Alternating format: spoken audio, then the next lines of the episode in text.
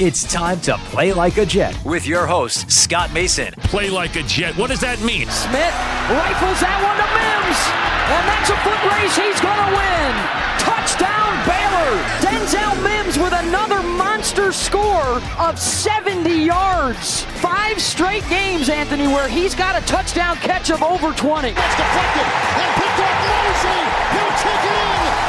It's a pick six and a touchdown. Bell into the middle of that line, and it's a touchdown. Big return for Crowder. 85 yards. Darnold escapes, trying to buy himself some time. Fires end zone.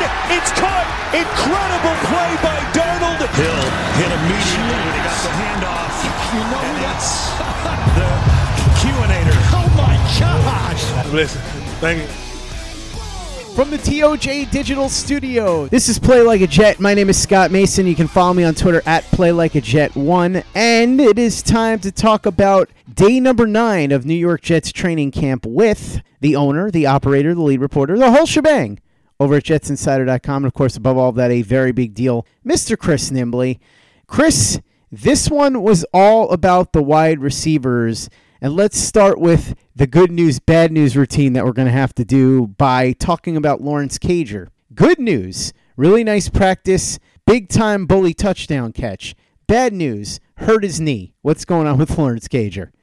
Oh, first, let's just say, uh, get this straight. There's pretty much everything that we're going to talk about here with these wide receivers is going to be a good news, bad news type situation Mhm. here. So, pretty much every, every single thing we say is that. So, let's just get that out of the way there. But with Cager, again, listen, at the beginning of camp, I was watching him and I was just like, I don't see anything. And then I, I even said, uh, that one time he was getting so slow getting in and out of his breaks that I was like, I'm seeing something that's telling me that might not be something here. But you know, it, it undrafted rookie comes in first couple days of camp, no mini camp, no rookie camp.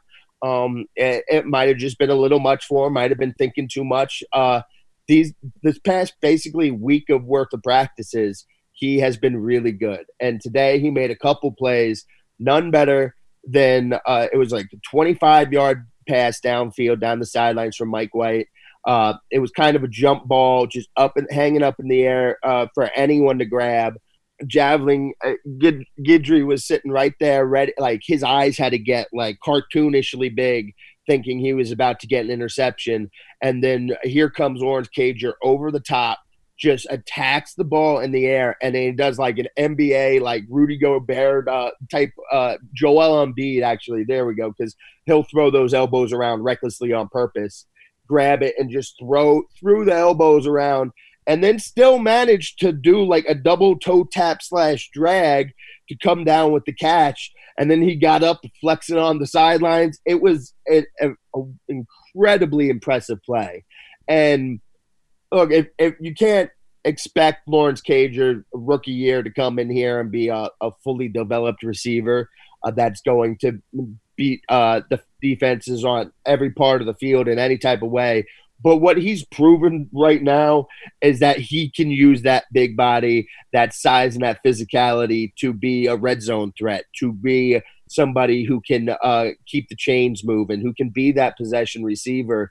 Um, he, he has at the beginning of camp again. He had uh, a little bit of, of drop issues.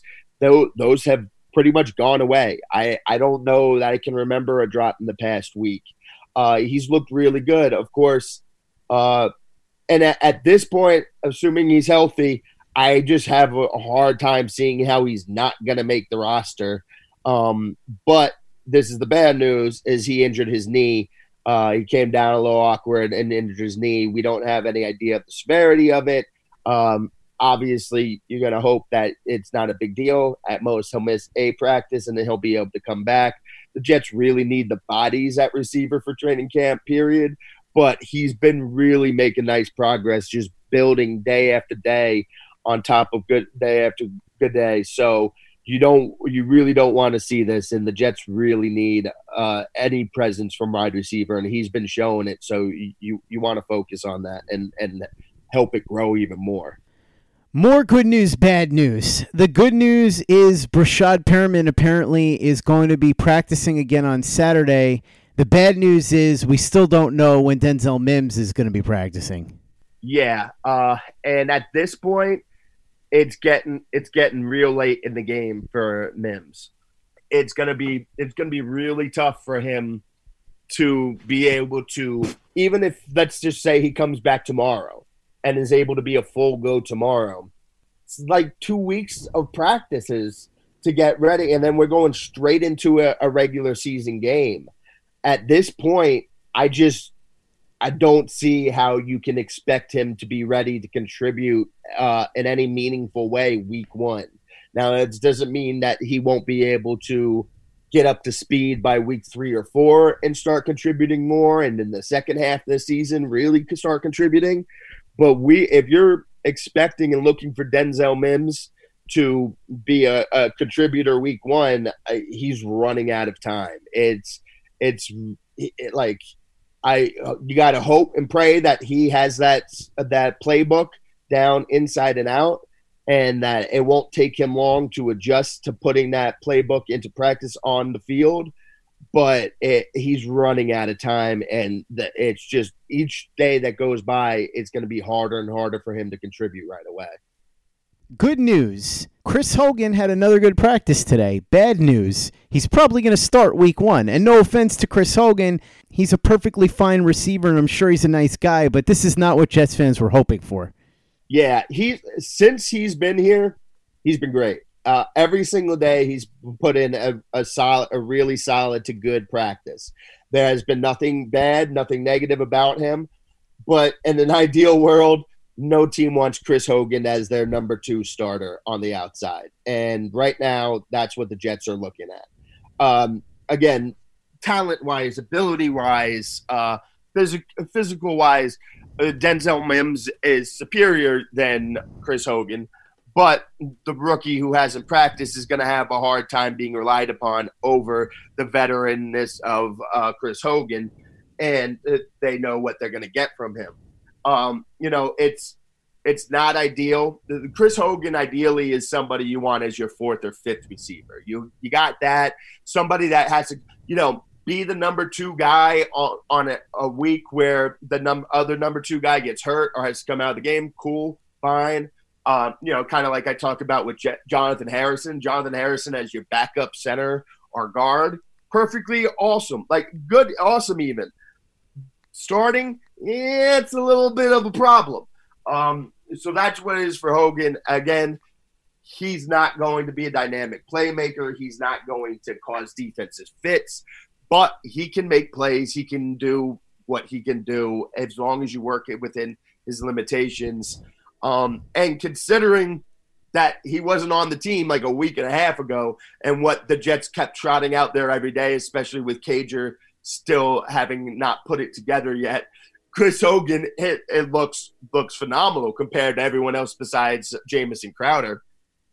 Good news. The Jets have brought in Pete Guerriero, the running back from Monmouth, who had a really great year last year in college. And he adds another local product to the squad, at least for now. Another Monmouth guy to throw in there with Chris Hogan. So nice to see him get a chance. The bad news is the Anthony Cioffi era is once again over. It's not the only bad news about it. The other bad news is all of us other beat writers have to listen to Connor Hughes uh, talk about Monmouth. and, and I know it's all tongue in cheek, it's all in jest, so so it's fun. But uh, yeah, that's the bad news. Uh, now the good the good news on the flip side of that specific bad news is we will be able to have fun uh, at Connor's expense in due time. So yeah, it'll work itself out there. Um, hmm. But yeah, the, the number 33 safety is gone again. Um, you know, man, I just every time this happens in the NFL, it's just like, man, you got to feel bad for uh, these guys. They're just trying to fulfill their dream. He's signed for like and show and for gets one day of practice, and then he's cut, and then he's got to be disappointed. And they call him back, and he's yeah, and then they cut him right back again. Um, that it's it's like uh, you know when I was like 20 years old, I, I worked as a at a temp agency for a little bit, And that it was, you know, you go into a place for a week, you work, and then you go on to a new place. And it's kind of like that, except I was just interested in just making money any way possible at that point and not trying to fulfill a lifelong dream. So yeah, that's got to be a frustrating thing to go through. I really feel for these bottom of the roster players. It can't it can't be fun. Good news. Jamison Crowder dominated training camp today. Bad news. There were players that he made look foolish all day. yeah, that too. The other bad news is that he's your best receiver. Um, he uh, he's a slot receiver, and it's not even close. Like he is by far the best receiver on the team. Um, as this includes a healthy Perriman. Uh, it, it it's not even close. He was absolutely spectacular today. He's been great all camp. Uh, he's he's an excellent slot receiver. Um, he can do some stuff on the outside, and he can. He's great after the catch with the ball in his hands. Um, he definitely made made some people look bad today.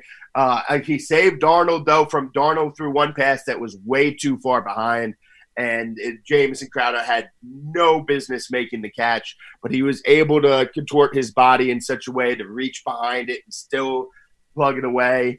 Um, the one time that he was completely blanketed, Marcus Maye was on him. It swatted that ball, bounced into Herndon's hand. Um, so a- just everything was working for Jamison Crowder today. Uh, and he's excellent. He's very, very good. He's going to be somebody uh, Sam Darnold is going to rely on and going to need to rely on. But it, having him as your best receiver is not a great sign for your offense, as excellent as he is. Another guy who you're happy to see play well, but you're probably not going to be quite as happy to see get a lot of plays at wide receiver once the regular season starts is Braxton Berrios. Had another really nice practice today.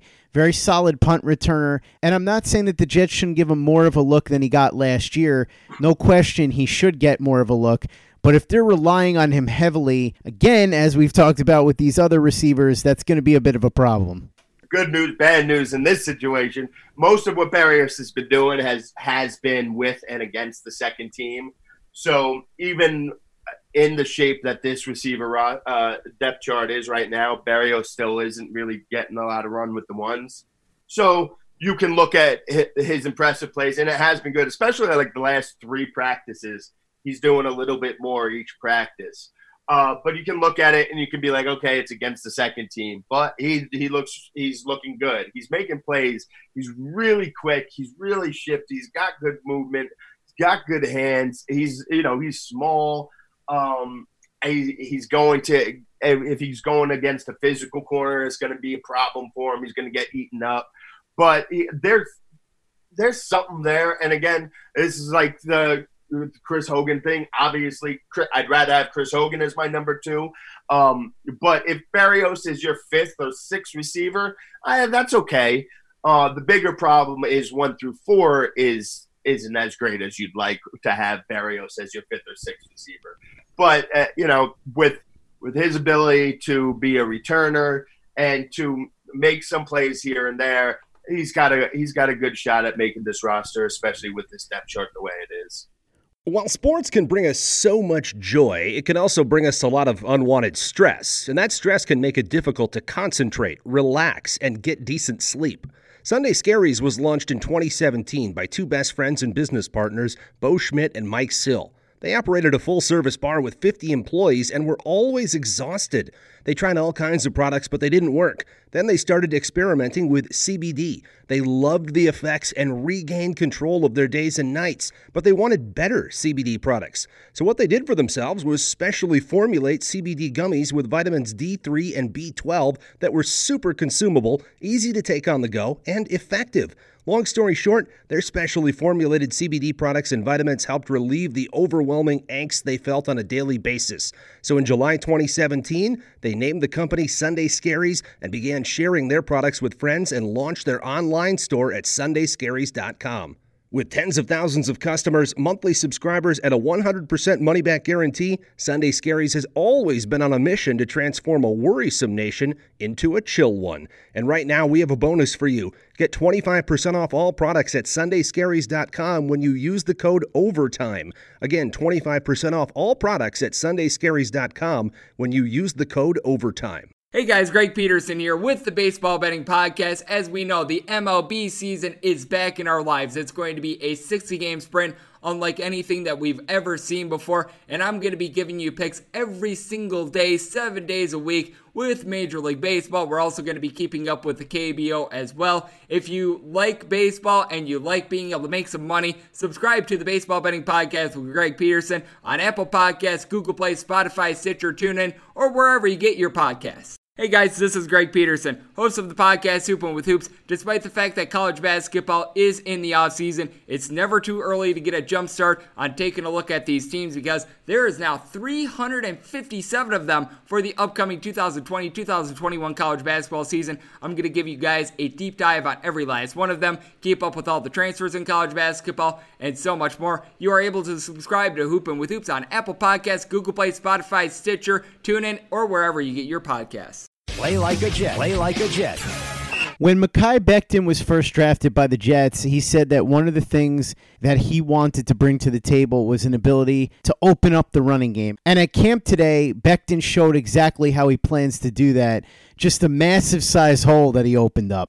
Yeah, uh, you guys have all heard me talk about how hard it is to evaluate uh, running backs uh, in training camp there was no need to evaluate a running back on this particular play because Mekhi Becton opened up a hole that was essentially the size of half the field, which is one devastating block, just absolute road grader stuff, uh, like video game type stuff. He just annihilated the defender, and all of a sudden there was just this giant, giant hole for the back to run through and there was nobody near him, and it was it was a thing of beauty to watch, and just uh, my jaw dropped, and I was just like, how did that just happen? Um, it, it was very impressive. This was probably the, the offensive line's best day as far as run blocking goes. There were a couple others that uh, that of nice big holes. Le'Veon Bell uh, was able to shoot through the middle pretty wide open. Connor McGovern uh, opened up a nice hole for him there. But the it was Mekhi Becton doing most of the damage in the run game to give those holes there. So it, this was probably the best day on that front. They still had their ups and downs and their struggles and the and pass protection that definitely wasn't very pretty, but it was probably the best day of run blocking, and that's largely due to Mekhi Becton. Marcus Maye, who's been one of the stars of training camp, continued to shine today. He's he's been very good, and we're we're still seeing him playing a little more in the box, um, but and McDougald up top. But he has been excellent, and again, he's the only one I've seen that's been able to stop Chris Herndon. He was today. He was the only one that gave Jamison Crowder even a little bit of trouble. You know, Bless Austin had had a solid day in coverage. Nate Harrison made a couple plays, but the receivers were winning and they were doing their job today. Except for again the only times that they it seemed like they re- weren't really winning was with M- Marcus Maye on them. He got it got unlucky. I like he made that play and the ball bounced into Herndon's hand and he looked sick. Like you would have thought that he just cost the Jets the Super Bowl from how he looked sick from that happening. Uh, it was a great play. It just took an unlucky bounce for him, but he has been all over the place and and looks very good. Uh, this this whole playing in the box and covering guys a little closer looks to be what he what you want from him and he, I expect Jets fans to be very very pleased with his play this year. Bless Austin took another step towards solidifying that other corner spot opposite Pierre Desir, assuming Pierre Desir is ready to go when the regular season starts. Yeah, I, I saw Connor Hughes tweeted out earlier that it's it's getting close to uh, Bless Austin locking up that opposite spot uh, opposite of Pierre Desir. And my only quibble with that tweet is, are we so sure that Pierre Desir is going to be that guy? Because uh, he has a practice right now, and we don't know. I don't know when he's coming back. He's he's been out on the sidelines. That's generally a sign uh, that he's going to be coming back soon. but I, with what we've seen so far in camp, I'm I'm a little more hesitant to just pencil him in there. But right now, unless Bless Austin has some type of setback, just the mental side of the game. Get the physical side for a minute, even though he's been very impressive physically and he's in great shape this year. Um, the physical side looks great. There doesn't seem to be any concerns about past injuries. Physically, he looks great. But the mental side of things with him, he's just taken such a huge leap. And you can, he, he's very coachable. He's he's doing what he's supposed to do. Very technically sound. Um, and I, I would be shocked if he's not uh, one of the starting outside cornerbacks uh, week one. And but the way he's playing and stacking good days on top of good days, I, I expect him to have a pretty good season as well. A couple of days ago, Chris, we talked about how Avery Williamson was back, but today he was really back. You you let him tell it. He got back today. He he delivered a big hit, and then he was woo! I feel alive. Like now I'm ready to to live again. Football players talk about that all the time they go through all these practices where they can't really hit and then they can hit and it feels good to hit and especially when you're coming back from injury you can run as much as you want and that feels good but you need to get the hit in to really feel like you're back and today he got that hit in. He let out a nice, a nice Ric Flairish type woo. Like it, it, was very Ric Flairish. It wasn't a, an exact Ric Flair uh, woo, but it was it was very much in that uh, frame, and um, yeah, it was good to see. He came off the sidelines chirping. He was okay. I feel alive. I feel ready. I'm back. What's causing all this? Woo! Avery Williamson is. I love it. Ric Flair references here on Play Like a Jet. Chris, one last order of business before we get to what the players and Adam Gase had to say after practice. What's going on injury wise? So we still got Denzel Mims out, Pierre Desir out, Brian Poole out, and Jabari Zuniga out. Um, no real updates of progress on that. Again, uh, again, uh, uh, Desir and Poole have been out on the sidelines. I think they're both getting closer, but even that, uh, well, I know uh, Poole is getting closer. Um, how close, I'm not sure yet. Uh, Tarell Basham, who I, I wrote about the other days, having an excellent camp. Uh, he hurt his ankle today. Lawrence Cager hurt his knee in practice. They're both being uh, evaluated.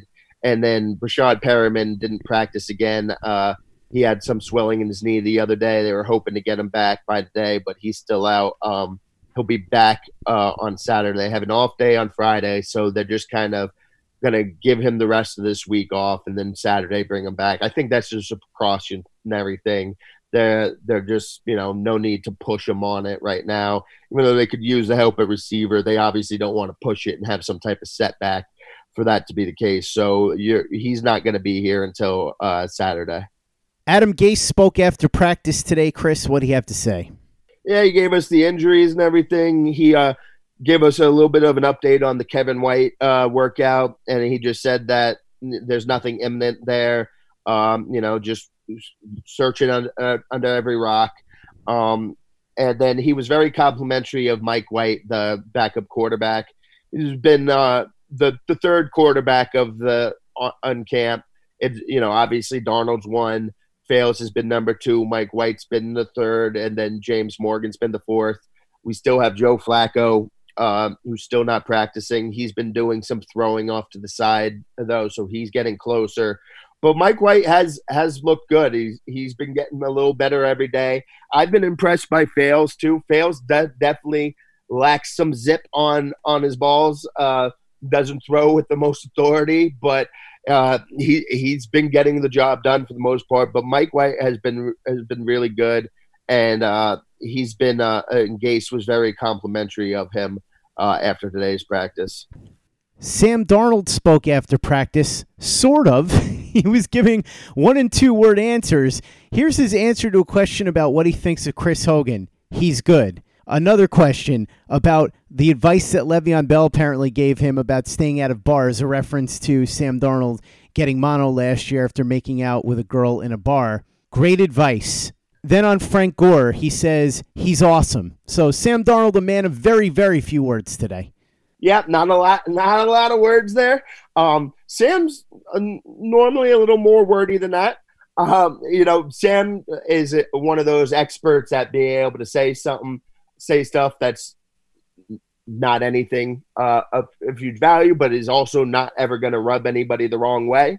Um, but he decided, you know, maybe he was a little tired, a little uh, practice was a little hard. It was really hot out early this morning, so he he didn't have too much energy for it, and he just went short and sweet. Um, and sweet it was because he's awesome, great advice, man, and he's good. That, that's pretty sweet. We talked about Marcus Maye before, Chris. He spoke after practice as well. Yeah, the the big quote that he had is "There's no egos on the team, and the vibe is good." Um, I know fans are definitely going to want to go ahead and uh, make that a shot at Jamal. I, I, even saw somebody on Twitter say that it's probably a shot at Robbie and not Jamal. It's it's definitely not a shot at Robbie. It's also definitely not a shot at Jamal. I've talked about this before.